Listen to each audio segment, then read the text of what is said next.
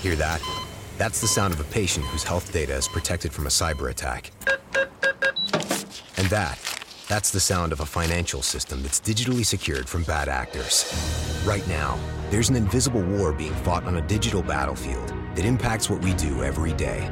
That's why at Peraton, we do the can't be done to help protect the vital systems we rely on. Because if we don't, the alternative is unimaginable. Peraton.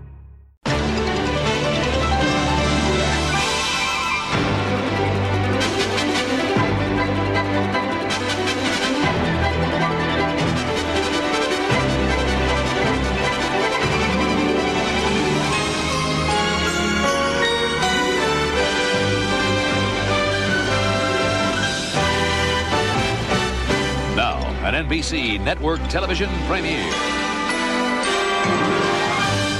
The one, the only, the classic Halloween.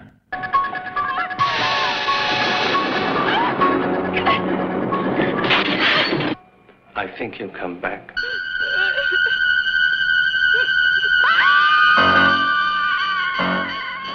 Halloween, the night he came home. Rated R.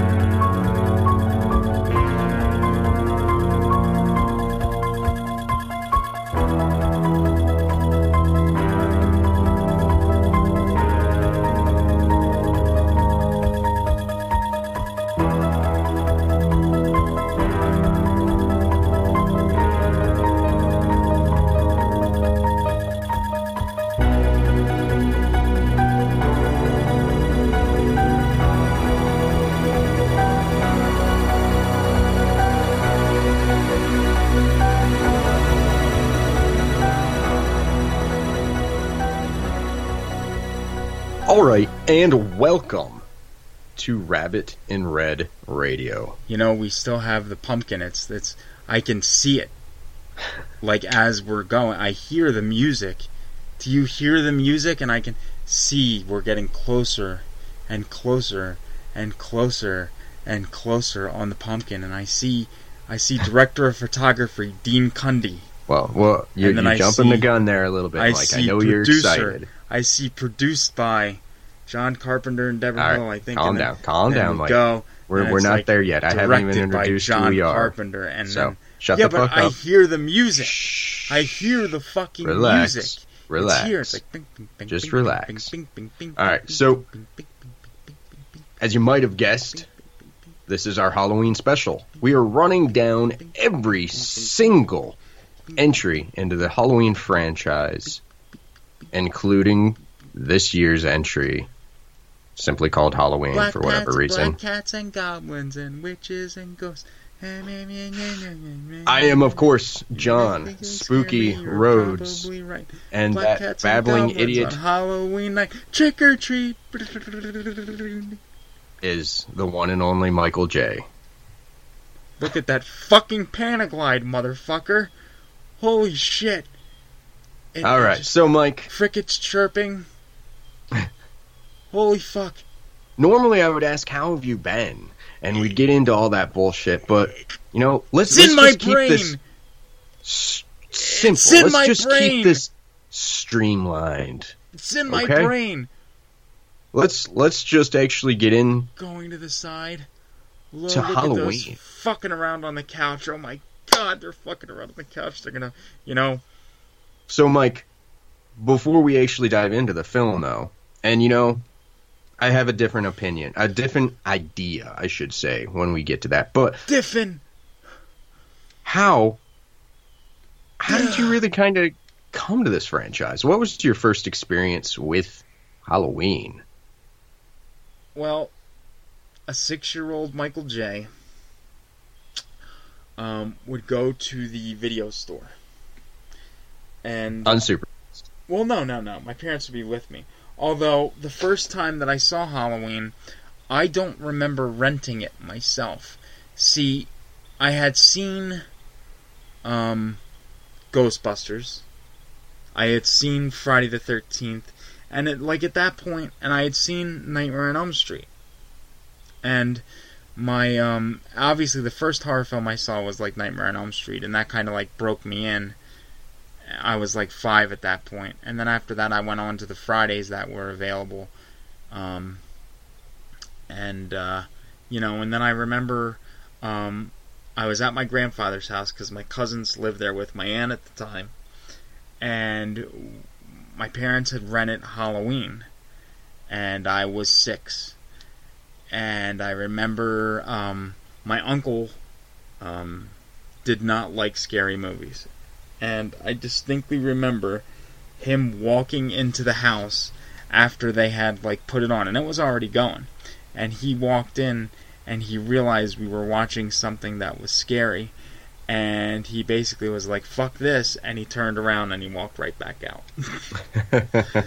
And um, from that point on i was hooked on halloween um, it was just one of those that was always the scariest to me i um, you know because again i was six so Right. but it was always the scariest to me um, Jason and all and Freddy were scary to me at the time too, but Myers was just different.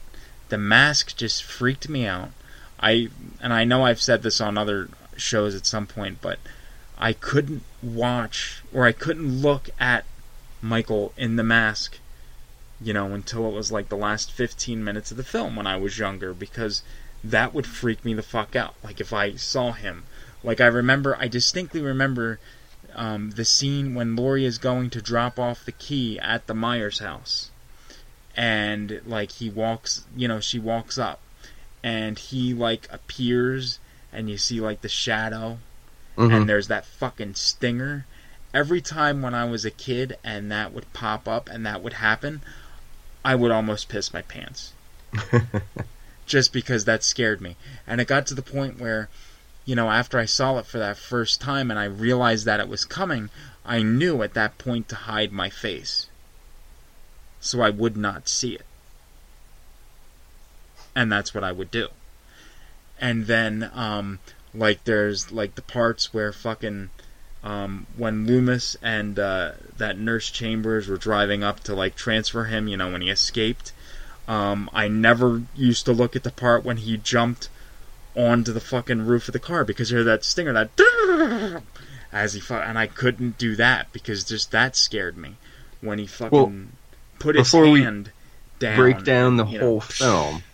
Yeah. Let- Let's, let's just hold back a little bit because we'll get into all that. Yeah. But uh, for myself, I was actually a little late to Halloween. You were Um, late to everything. Let let's just say what it what it is here, sir. You Well, you, you only say it that way because you're older than me. well, yeah, but still, you were late to everything. No, um, Halloween in particular because, uh, you know, when when I was growing up, and I'm sure this was still kind of the case with you, Mike. Uh, it, it was almost like you had certain camps. You know, you you had your guys that were Freddy fans, and you had your guys that were Michael fans, and you had your guys that were Jason fans.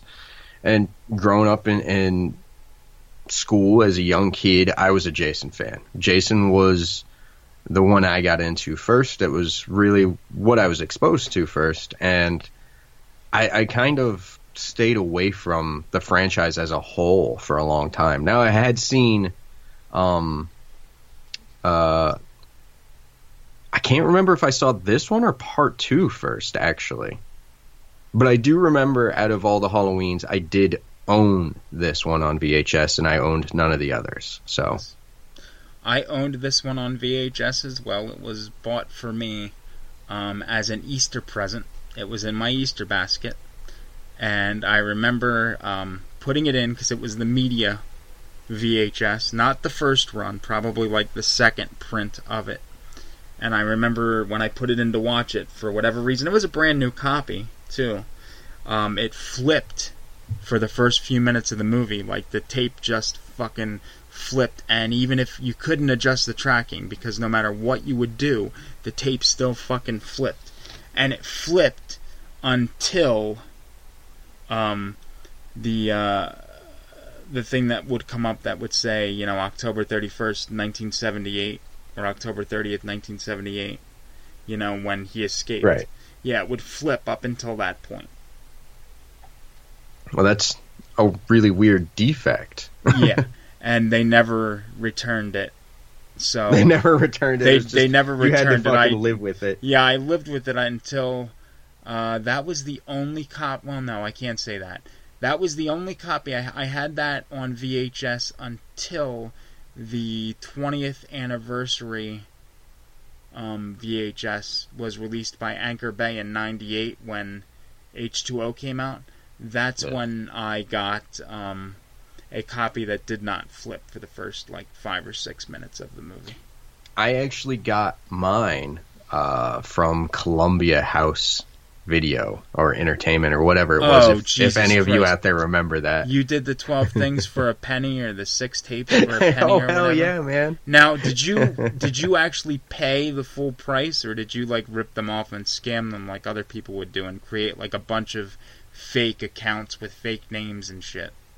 No, no, we played it legit. Yeah, but how much did they charge you for the cuz you know that wasn't one of those, you know that wasn't one you- of the few there was- VHSs. That was like what 89.99 was the I- retail. I don't remember. I don't remember. No, we didn't pay full price. It was like that penny bullshit, and uh, uh, you you had to buy like one at full price, and then you got like eight or nine for a penny or some shit like that, and then you had a membership, but we just canceled the membership as soon as we got the VHSs. So So that means you didn't have to pay for one at full price. right, Oh, so you only did this. This was like a one and done shot deal then. I think we did it twice because we got a, another one in the mail. But yeah, I I always loved getting that shit, and I would go through and pick out what I wanted, and uh, it's just it was cool. So did your parents pick out any, or was that just all you? Um, no, no, no, they did too. Yeah. Well, that takes the fun out of it because then that you know limits your choices. Ah, it was a fun family activity. Ah, But yeah. as as I did say, I, I have uh, a different thought process on this, Mike. Since since Halloween is your franchise, I mean, you're pretty much obsessed with it. Basically. Why don't you take the lead on these? And then I'm I'm just gonna take a back seat and I already started. I'm Mm, already I'm already done the fucking Panaglide shot.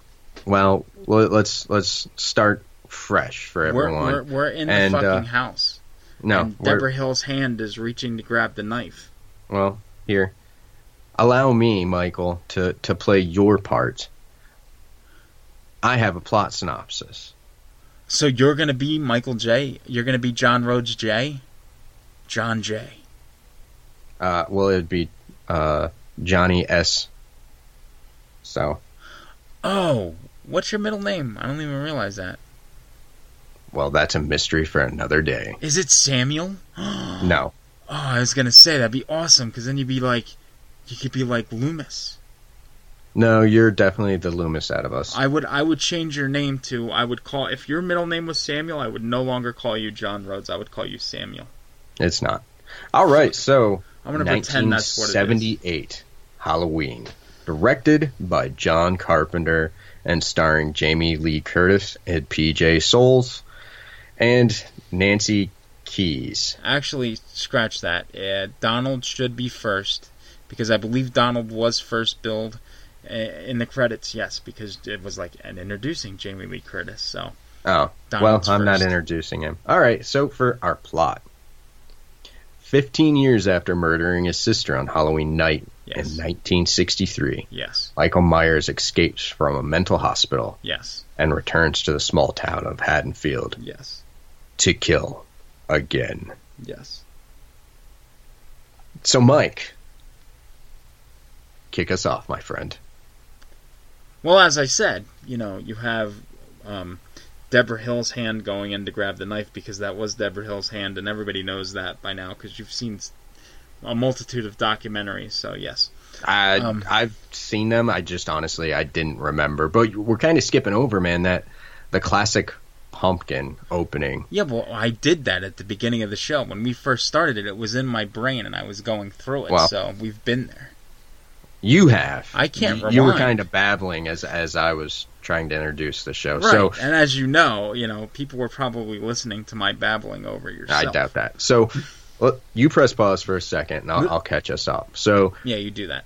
we we open with the jack o' lantern, and just that fucking classic. Hurry up, the VHS Theme. is getting stretched. So it, it is an iconic way to open it, and then we go straight from that to what is is stretching thinner. supposedly a single take shot. The tape is And it's awesome. Stretched thinner still. because we we follow a point of view through the house to where Mike just left off oh, still thinner. of picking up the knife, and then go ahead, Michael. Then now, then he goes, and he slowly goes through the house, and you see him approach the steps. Yeah, and as we go through the house into the darkness, there's actually a cut there, so it's not one continuous take. Oh, I couldn't tell that there was a cut. I can't either. I'm just I just remember that. From And, the and by the way, on 4K, this looks brilliant. Um, well, you should have saved that for the end. It's still wow. It still looks brilliant. Um, I don't so so you know he mounts the stairs. Mounts the stairs. Yes, mounts the stairs. so does he like pull his cock out and just kind of? W- how do you mount the stairs, Michael? You you you get on the stairs and you mount them. You mount. You walk one. I'm just giving you a hard time. I'm. I'm, I'm being Michael. J here. That's good. You do that. One step in front of the two Michael J's is all the more the merrier. So you just mount the steps and you walk up that staircase. And then when you get to the staircase, he sees the mask. Then that's when you put that clown fucking mask on. And then as soon as he does that, you know, you can't jerk off to the sister that's coming up because the eye holes are too small. Well, you couldn't. Well, I don't think any. And then when you really do get a good shot of the nipples, she's already on the ground, you know, and you see like the blood there, and you can't jerk off to somebody dying. It doesn't work out. You can't. I don't know of anybody that can, because that that just turns it flaccid. Yeah, that'd be weird. anyway, so yeah, puts on the Unless you mask could and say, "Oh, she's got upstairs and- on her tits." And yeah, as he's stabbing her, though, I, I think one of the cool aspects is is that Oh, oh, oh. calm down, Michael. Right off, Well, we, we see that she's he has orgasming as you know. That's what he he was fucking her with the knife. Wow, it's taken you this long to kind of get the subtext of Halloween. And she's like, ah, ah. Holy Jesus Christ. Michael! Holy shit, I have I have an awakening. I just had an I can't awakening. believe you've seen You- this film how many times and you didn't get that that was the subtext of this many, entire many, film. many, many times. So you're telling me that basically this is what Oh my god, my mind is fucking blown. Wow. So yeah, I, I think there's two important aspects to take from this scene, though, is that Michael needs the mask to kill, and he doesn't actually focus on the act of killing his sister. He, he more focuses on the knife. So, I think those are really nice details. And yeah, we've kind of already touched upon it. Oh Um, this is all kicked off because his sister had sex with her boyfriend, and Michael observes at least a foreplay to this. Yeah, Um, then they go upstairs. In the novelization, they get more into the, like the act of the actual sex. Now, and I, I believe in the novelization, he actually like. I, I think it's a little different, and I think. Oh no, wait, it doesn't. He doesn't observe them having sex. It really like it just goes into them. You know, more of like I said, them fucking upstairs in her room. Right. So the the subtext of this is all around sexuality. Yeah. Uh, women's sexuality and Michael dealing with his sexuality with violence. Right. So right there's the subtext of this. We we kind of already spoiled that. So go ahead, Mike. From from your mind blowing experience that this is all about that, we go to young Michael Myers, and we actually see for the very first time that the killer's a child. Yeah, and that was like, I mean, holy shit! What what shock value? I mean, by today's standards, you know, people would not think that that is so shocking, but I mean, back at the time, holy fuck. Well, do you remember your first time? Were you surprised? Um, I was very surprised that it was a young kid. I was like, wow, it's me. Yeah, I'm sure you looked like that, Michael. Uh, no, I was I was an ugly chud compared to you know that that specimen of a young boy at the time. Yeah, kind of looked like me, uh, except I have blue eyes. Yeah. But um, I don't remember if I was surprised. Uh, but I do I do appreciate that they just show us a kid. You know, the the killer's a kid, and it's not like some fucked up uh, chud uh, like you, Michael J, or Right. anything like that. It's it's the picturesque family. You know, we're in the suburbs, and it's and, you know as Carpenter described him, this angelic boy. Yeah. So I, I I really like that. And then, oh man, oh oh man, then we jump to what, Michael? Go ahead. Then you jump to October 30th, 1978. It is a it is pouring down rain. The thunder and the lightning abound. A car approaches in the distance. And then we go inside that car. And we're You- you- introduced You, you don't have to read the script. To just, just, one- just get to it. Dr. Samuel Loomis and Nurse Marion Chambers. I'm surprised you even know her name. I do. I told you I am a Halloween scholar, so to speak. So You ever We're done introduced anything to like this them and- before? no, no, no, Minimum we don't have time for this. We don't have time for this. So we're introduced to them, and they're discussing transferring Michael. And this is really the first time that we hear his doctor, Doctor Loomis's take on him. Go ahead. He just, I mean, wow. Oh, I thought you were going to quote him. I, I, I want to, but like, Getting Um, too emotional. you really have no idea. It's, it's So we're introduced to Loomis, and he's saying that you know we need to give uh, Michael Thorazine before he goes in before front the of court. the judge, yes, in Right. front of the judge, not the court. Whatever. Um, and she's He'll oh barely my be god, able to he'll- stand up. That's the idea. which working at a mental hospital, uh, depending on the dosage, that's not necessarily true. Um, okay, I think that you're wrong. I think No, I have Loomis, patients that get that more than once a day. Really? Yeah, So every time that they get it, are they kind of like on their ass? No. No. I mean, depends on the dosage. Yeah, you you can make somebody go to sleep for a long time with well, that's what that, he. but That's what. That's what. That's what um, Loomis was referring to. That's what he was planning on doing. Yeah, w- that we're probably talking about like a Hundred milligrams.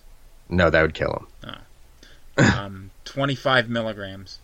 Probably still kill him. Okay. Um, Five fifteen would- milligrams. Five would. Yeah, I don't know if you'd be able to stand, but With fifteen, good. That's no, fifteen would probably put him into a coma. Okay, well that's good enough. Anyway, and then what happens, Michael J? It's a fucking Gorker.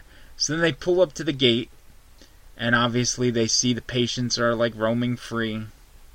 You know, like uh, born free as free as the wind blows. That's kind of what these people are doing.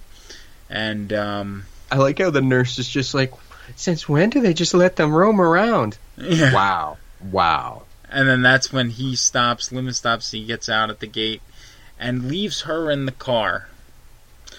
Uh, that um, uh, f- f- can't say that was the best move, but it is a horror film, so of course. No, no. Let's actually think about that, man. I think that's the logical choice. I mean, if if you see patients are out roaming around, Yeah. you leave her in the car where she can lock the doors and be secluded from them instead of taking her with you out amongst them. Right. Yeah, because I guess Loomis could fend them off. I'm sure he had. Um, I'm sure he had a fully loaded pistol. No, no. You don't think so? I think he did. I don't think so. I think so because he knew what he was dealing with with Myers. So of course he would have a fully loaded gun in his pants.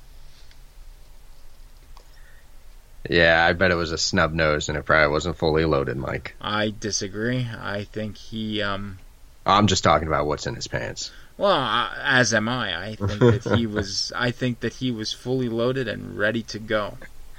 Uh, well, we'll talk about how fully loaded he gets as the franchise goes on, but Well, we'll see about that. Yep.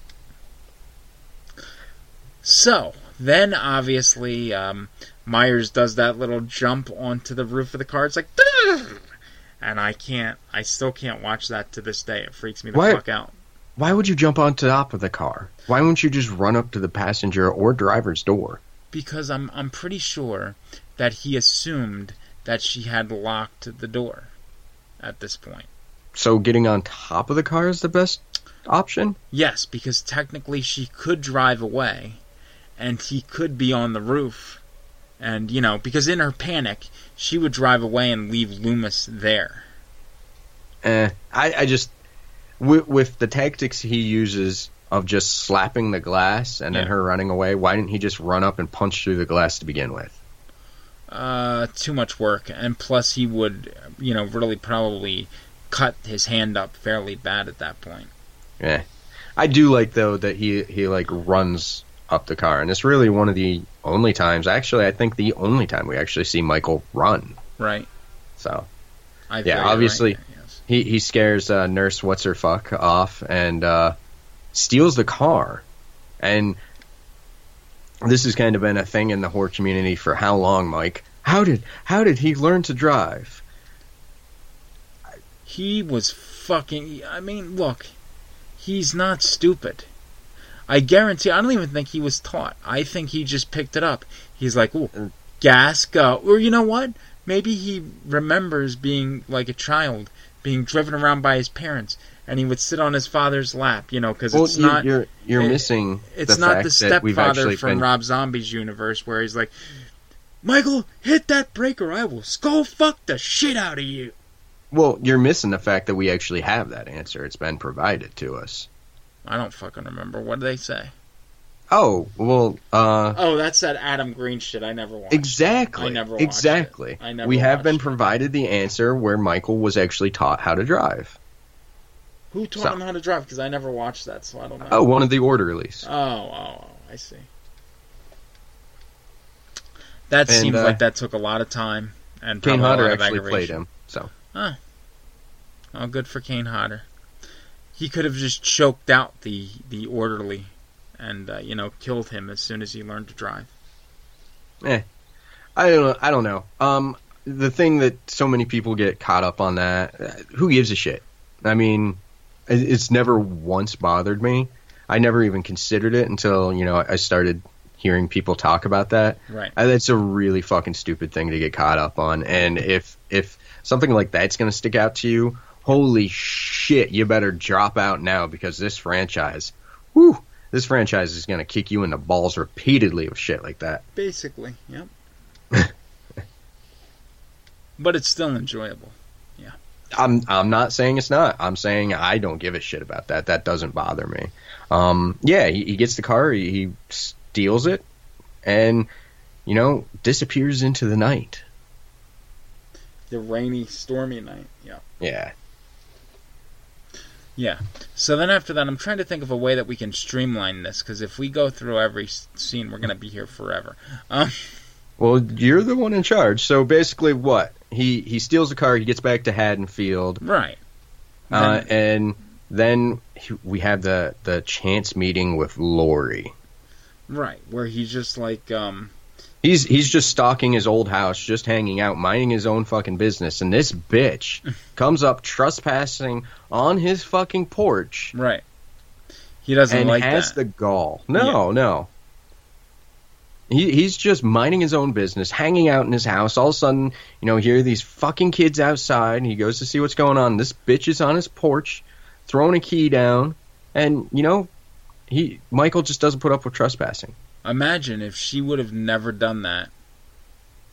this He- movie would have probably played out completely differently. Yeah, because he probably. I mean, you know, everything would have been random more so. Well, I, I actually want to dive into that for just a second here. Yeah, I mean, do that. right now with this one and with this franchise, I just kind of want to take them as their own film. Right. So in this one, right now, it's not established that Laurie is his sister. Right. So, using some logic, I would say that everything that takes place takes place because Laurie did drop this key off. Right. They did have this chance encounter because Michael's at his house. You know, Michael has obviously some issues related around sexuality, and he took it out on his sister. Um, and I think seeing Laurie at the house Right. he made a connection between her and his sister that he killed before, and he becomes obsessed with her, and that's why we get the the scenes of him stalking her, you know, um, outside the school, outside her house, following her in the car, which you know, I really this is where the the film gets great, and uh, just the attention to detail that this film has, like. Um, earlier, the nurse is smoking, and she has the uh, Rabbit in Red Lounge Yeah. uh, cigarette or uh, uh, matches. Yeah. And Loomis finds those later with the abandoned truck, although he doesn't discover the body two feet away, whatever. Um, and then when Loomis is, actually makes it to town to talk to the sheriff, you know, he's looking around town, and as he turns, the Warren sanitarium car drives by just as he's looking the opposite direction. I mean, the attention to detail, uh, right there, just those couple little instances, amazing, amazing. I'm, but you know, we're kind of jumping past a lot of this because this is this is a lot of the filler. This is what more modern people are are, are saying uh, is the boring aspect. But this is where we get a lot of the setup, and this is really where Loomis kind of comes into. I guess he's he's he's our Van Helsing of this franchise. But really, what he does in, in this first one is not really the role of Van Helsing so much. Is he's almost like he's almost like a manager in pro wrestling. He's there to tell you how bad this motherfucker is. This guy that's coming to town is a walking fucking nightmare. And that's basically his role in this film is he keeps letting everyone know what Michael is. Right. He reinforces this image in our mind of Michael and that's genius because Michael doesn't really have to do much. We have this man of authority, this psychiatrist standing here spouting everything about him. Right. He makes Michael scary. He fills in this whole area of who the fuck is this guy and why do I care? He makes him fucking scary. If we didn't have Loomis in this, I, I don't think this film would be nearly as good or successful. Right, and that that's that's you know, that's why, you know, later on down in the franchise, I just feel things get different when you don't have that that character anymore to do, you know what I mean, to do that. Well, we'll get there because it, it, it definitely changes, but I oh, mean, the I mean, total for, dynamic changes. Yes. right for right now, that's that's kind of his role, and they decide to stake out the old Myers house because he assumes right that Michael will go home, but Michael's already been there and gone. Hey, hey, Lonnie, get your ass away from there. I like how he like puts on an accent when he does it, mm-hmm. and then he's all pleased with himself. Yeah. Oh yeah. and then yeah. the sheriff scares the shit out. of him. Now you know what? It's weird because in that scene, and I, I just, I, you know, I, I have to bring this up. I don't know. I forget if it was from a script that I read for Halloween, but they're saying like when that part happened, that he grabbed Loomis by the nuts I don't believe that. when he's like, "Oof." no, that, Yeah, I- I- you made that up. No, I saw that somewhere. I swear to God, I saw it somewhere. I don't remember exactly where the fuck I saw it, but I know I saw it somewhere. It's like Loomis gets grabbed in the nuts. Let's grab, yeah, gets grabbed by the nuts. that has to be fan shit. There's no way John Carpenter was writing this. Well, John Carpenter and Debra Hill was writing this, and they come up to this part, this part right here where the sheriff's going to scare him and be like, you know what he's going to do? He's going to grab him by the nuts from behind. What? Yeah. No, no, no. I call bullshit, He wants to see what Loomis is packing, bitch. and it ain't much. Oh no, he's he's got a. I tell you, I'm envious of the man. so we've we've met all the characters. You know, we we've met Laurie, we've met Annie, we've met uh shit. What's the other one? Uh, Linda. Linda. Thank you. All right, so we've met all of them. Um, uh, Annie and Laurie are babysitting. Linda is our party girl. She's off with her boyfriend, and um, Annie is going to hook up with her boyfriend, who was supposedly grounded, but his parents took off. Right. Which, by the way, the voice on the phone is uh, Mr. John Carpenter himself. Y- yes. Uh, I, I I just like little details like that. But um, right here is really, right in here is really when uh, we get some of the best stuff from this film. When Michael's just out stalking, Mhm. and you never really know when he's gonna pop up. No. And that's what I love about this film and watching it repeatedly is because at the time he pops up in spots where you don't remember or you've just never seen him there before. Right. Like for, for myself personally, when Annie was stuck in the the window, and um, uh, I forget the kid's name, but the kid comes and rescues her. Lindsey. Lindsey. Yes. When when she comes and, and rescues her or helps get her unstuck, Mhm. I never noticed Michael in the background there before. Like, Really? it, it wasn't until this viewing that like just him walking by, I never noticed that, or at least I don't ever remember noticing it. Mhm. I mean, every other time I, that he he does that, I, I've noticed. Just that one, I never did before, I'm or at least, as I said, I don't remember. I'm very surprised at that. And that's what I love about this film. It's just a little attention, like you know, in the window in the background. Michael might just show up. Yeah. love that. Fucking love that. Um, but yeah, uh, Annie kind of dumps the kid off on Laurie so she can go pick up her boyfriend, and then I guess the plan is that her and Linda are going to stay at the house of the child she's babysitting and party with their boyfriends and I guess have an orgy, maybe? Uh, probably.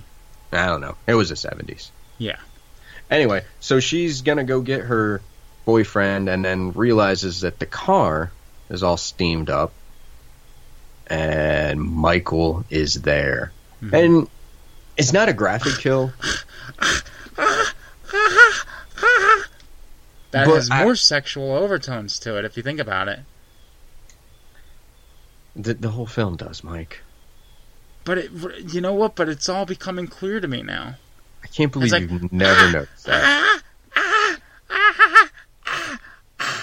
ah, like it's all like just they're orgasming in different ways. Well, I, I just think that's some of the acting, but the subtext is there. Yes, I, I, I guess I just have to start telling you the subtext of film. But um, well, no, um, I'm getting it. It's just, it's just, it's taken so long. It only took what sixty viewings. Probably more than that, even.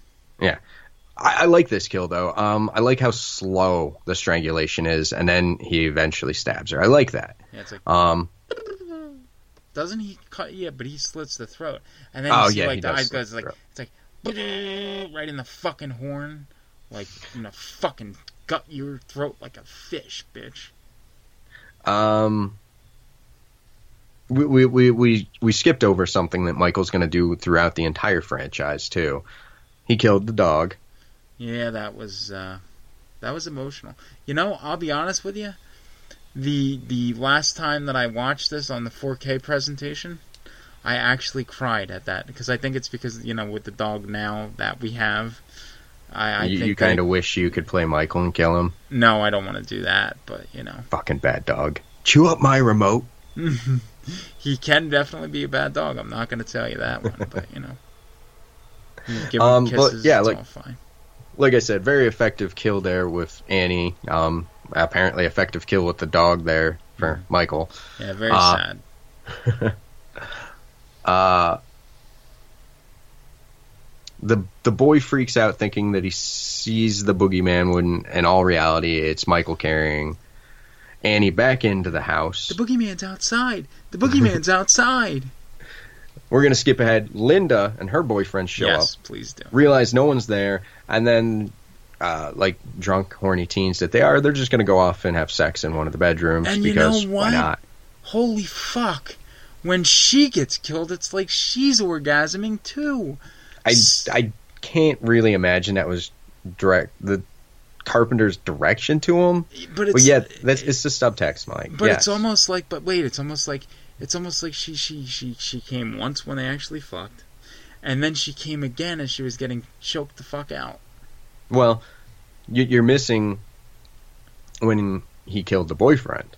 Yeah, Because well, the boyfriend didn't come because he didn't orgasm. He was just like, well, I, I like that kill, and that kill's so iconic because that's when Michael sneaks in the house. Boyfriend hears him, is trying to figure out what's going on, and then Michael just attacks him out of nowhere. Once again, actually moving quite quick, yeah, and he's runs him through with the butcher knife, Yep, stealth And- motherfucker. pins him to the wall. Yep. And Ow. again, Fuck we get another aspect of Michael's personality. Not only does he have to have the mask, and not only does he focus on other things, but right here we're seeing with the head tilt and everything, he's looking at him out of curiosity, trying to understand what's going on, and Right. I I like that. Yeah. you know that we're getting dimension, depth. You know, then yes, Dimension Films, yes. we're not there yet. Yeah. Uh, he kills Linda. She's naked. Blah blah blah. Mike already got into it. Yeah. Um, fucking great fucking orgasm. Uh, You know, so it's like it's weird. She orgasms and she pisses and she shits and she's dead. Mm, okay. You know, because when you die, Why do you have to always bring that up every single time? release. You're a fucking then- little sick creep, aren't you? This is what happens. You're sitting there jerking off. Oh, she pissed herself while you're strangling her. Get over it, well, man. no, it happens not, every time. We're not going to talk about it with not- every death. It's not We're done. As she, No more. Like it's not as Moving she's on. getting strangled. Moving it's on. like afterwards. He's still like she's strangling her after she's dead. And Moving yeah, on. Well, then it's So- like the piss like No, no, we're moving on. out, and the shit. I wonder if it's like formed shit or diarrhea. So Loomis gets bored of standing in the bushes and actually notices. I saw the car. Yeah, he actually finally notices the car that's been parked behind him. See, He's and he very decides to search observant. the neighborhood. I got to give Yeah. him that. Very He only stood there for a couple hours before he, he noticed the car parked down the block. Actually, it's probably about thirty-five minutes in movie time. I know. I, I just the way it's cut, it does seem like it's like right there. Yeah. It was really down the street though, so it really wasn't right there. So you you can forgive him for that I, I'm just because he saying way walks a little cut- bit to find it. You know. The way the film is cut, it seems like it's right there. Although, using all logic, yes. Yes. Obviously, he just started to search the neighborhood, ran across the car. Right. Um, this is also right around the same time where Laurie goes to check on her friends after the disturbing phone call of her friend Linda Yeah. dying, uh, and discovers this weird shrine to Michael's dead sister. That was a And- heavy fucking tombstone if you think about it. Yeah, that's not possible. But anyway, Now, when um, did he have time to carry that in? Or do you think that that was in the house? Do you think he brought that in before he killed Annie? No, he killed everyone and then got the tombstone and set everything up. So, okay, so you're saying when he carried Annie into the house and and you know Tommy saw him carrying Annie into the house that he didn't have the tombstone in there. So then he actually went back out, got the tombstone, brought it in. I would have Right. loved to have seen him carry in the tombstone. I think that would have been a great extra scene. No, completely not needed, and it would have actually taken away from the effectiveness of her going in and discovering, you know, the, this, you know, almost funhouse scene Yeah. where her friends are laid out. It is basically an altar to de- his dead sister, and Yeah. I, this is one of the only times where I can forgive a film for posing all the dead bodies and everything like that. Where a lot of times it's just fun, but it doesn't make any sense. This is one of the few times where it actually makes fucking sense. tying back and to his psychology, his obsession with his sister, and sexuality, and yeah, it, it- he's built kind of a little shrine do you think do you think that it would have been you know more effective had the corpse of annie been naked No, no, more effective for you jerking off. well i'm just saying because you know the bodily fluids are like you know and it's weird that they don't show them like collected like at the It's bottom weird. of the bed No, because she she was posed there. She she died in the car.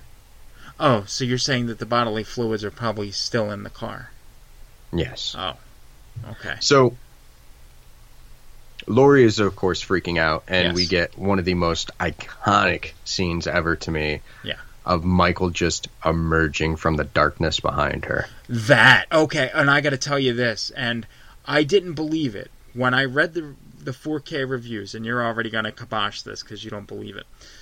They said that with the increased resolution, that you you know you see Myers like for a split second before you do in other releases, and it's just kind of weird how he just appears there. And I didn't believe that that was possible. I'm like, okay. So I read that in a review. So of course, when that part was coming on, I paid special attention, and it is really fucking freaky. But you can actually see him for a split second before you could in any of the other releases. It's like he just pops up there in the darkness, and it is really fucking freaky.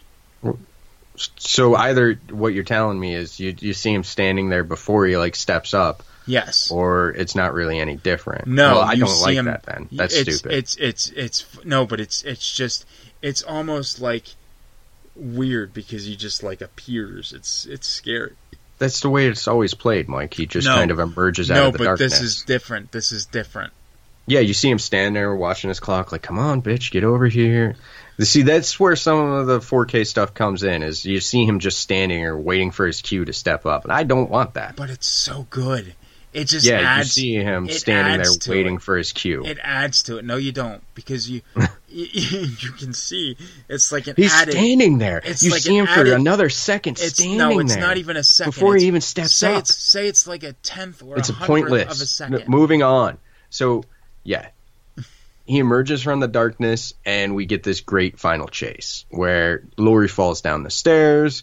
The chase continues. She stabs him with a knitting needle. And that was Um, great too. It's like, but you know I- what?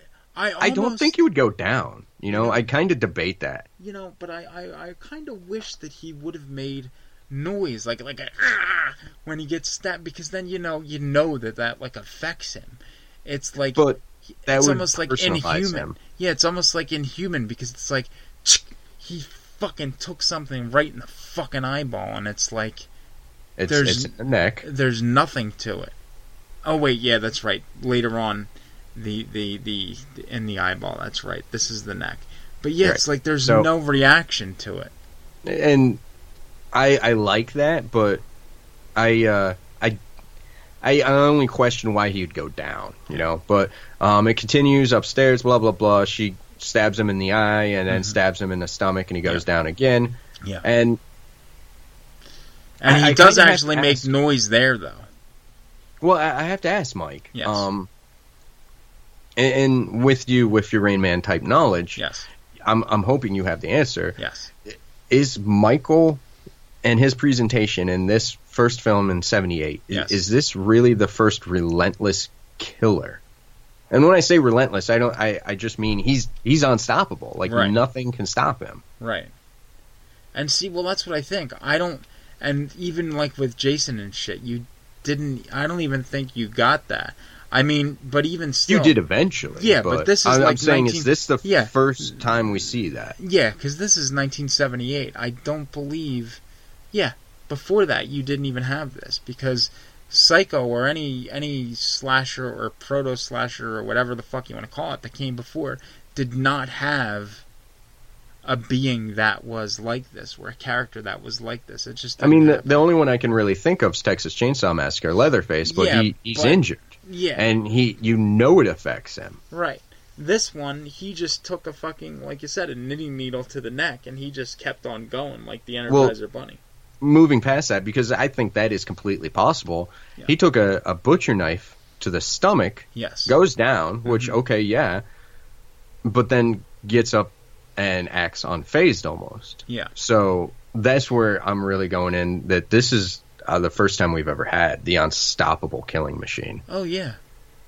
But he does get stopped though very shortly because Laurie rips off his mask in a struggle, Yes. and Michael freaks the fuck out. Like he drops everything to get that mask and get it back on as quickly as possible. hmm And I like that. You know, the the mask uh, is almost like a, a way that he is separating himself from everything else. You know, Right. it's it's a way of disassociation, and I really like that. And Right. of course, Michael, your hero, shows up. yes. And, and go ahead, give us the line. Um. Okay. Wait. Let me. Let me try to. All right. I. It's not from this film, but go ahead. Just just just do the line. Just do it. Do it. What uh? Well, what line do I you want shot me to do? him. Oh, I shot oh, him oh. six That- no, times. I yeah, don't he like. shoots I don't, him six times. No, I don't like that one because that in that one he shoots him seven times, so it doesn't count. Um. that's just poor editing. Yeah, but still it doesn't count, so I don't like that one.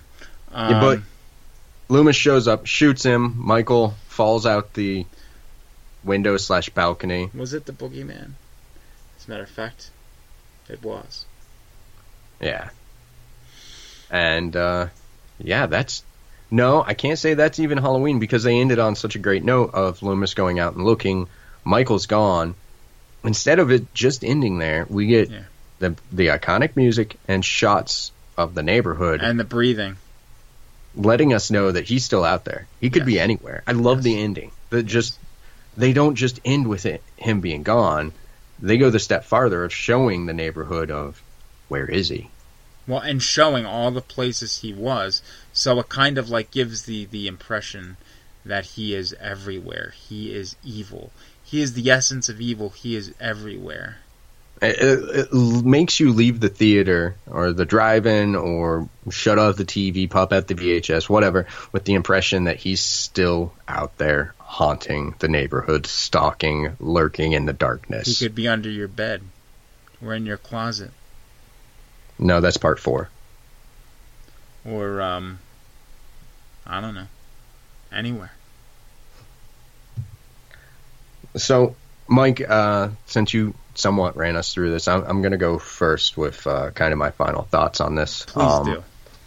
And before we even get into that, I have a funny story I have to say about this. Okay. Um, now I've seen Halloween multiple times, but when I went to rewatch it for this recording, um, it was kind of like a, a perfect storm set of circumstances. Of uh, the old lady was working late, like she was staying over until three in the morning, I believe. really? Oh, so you were alone. You didn't watch it with her.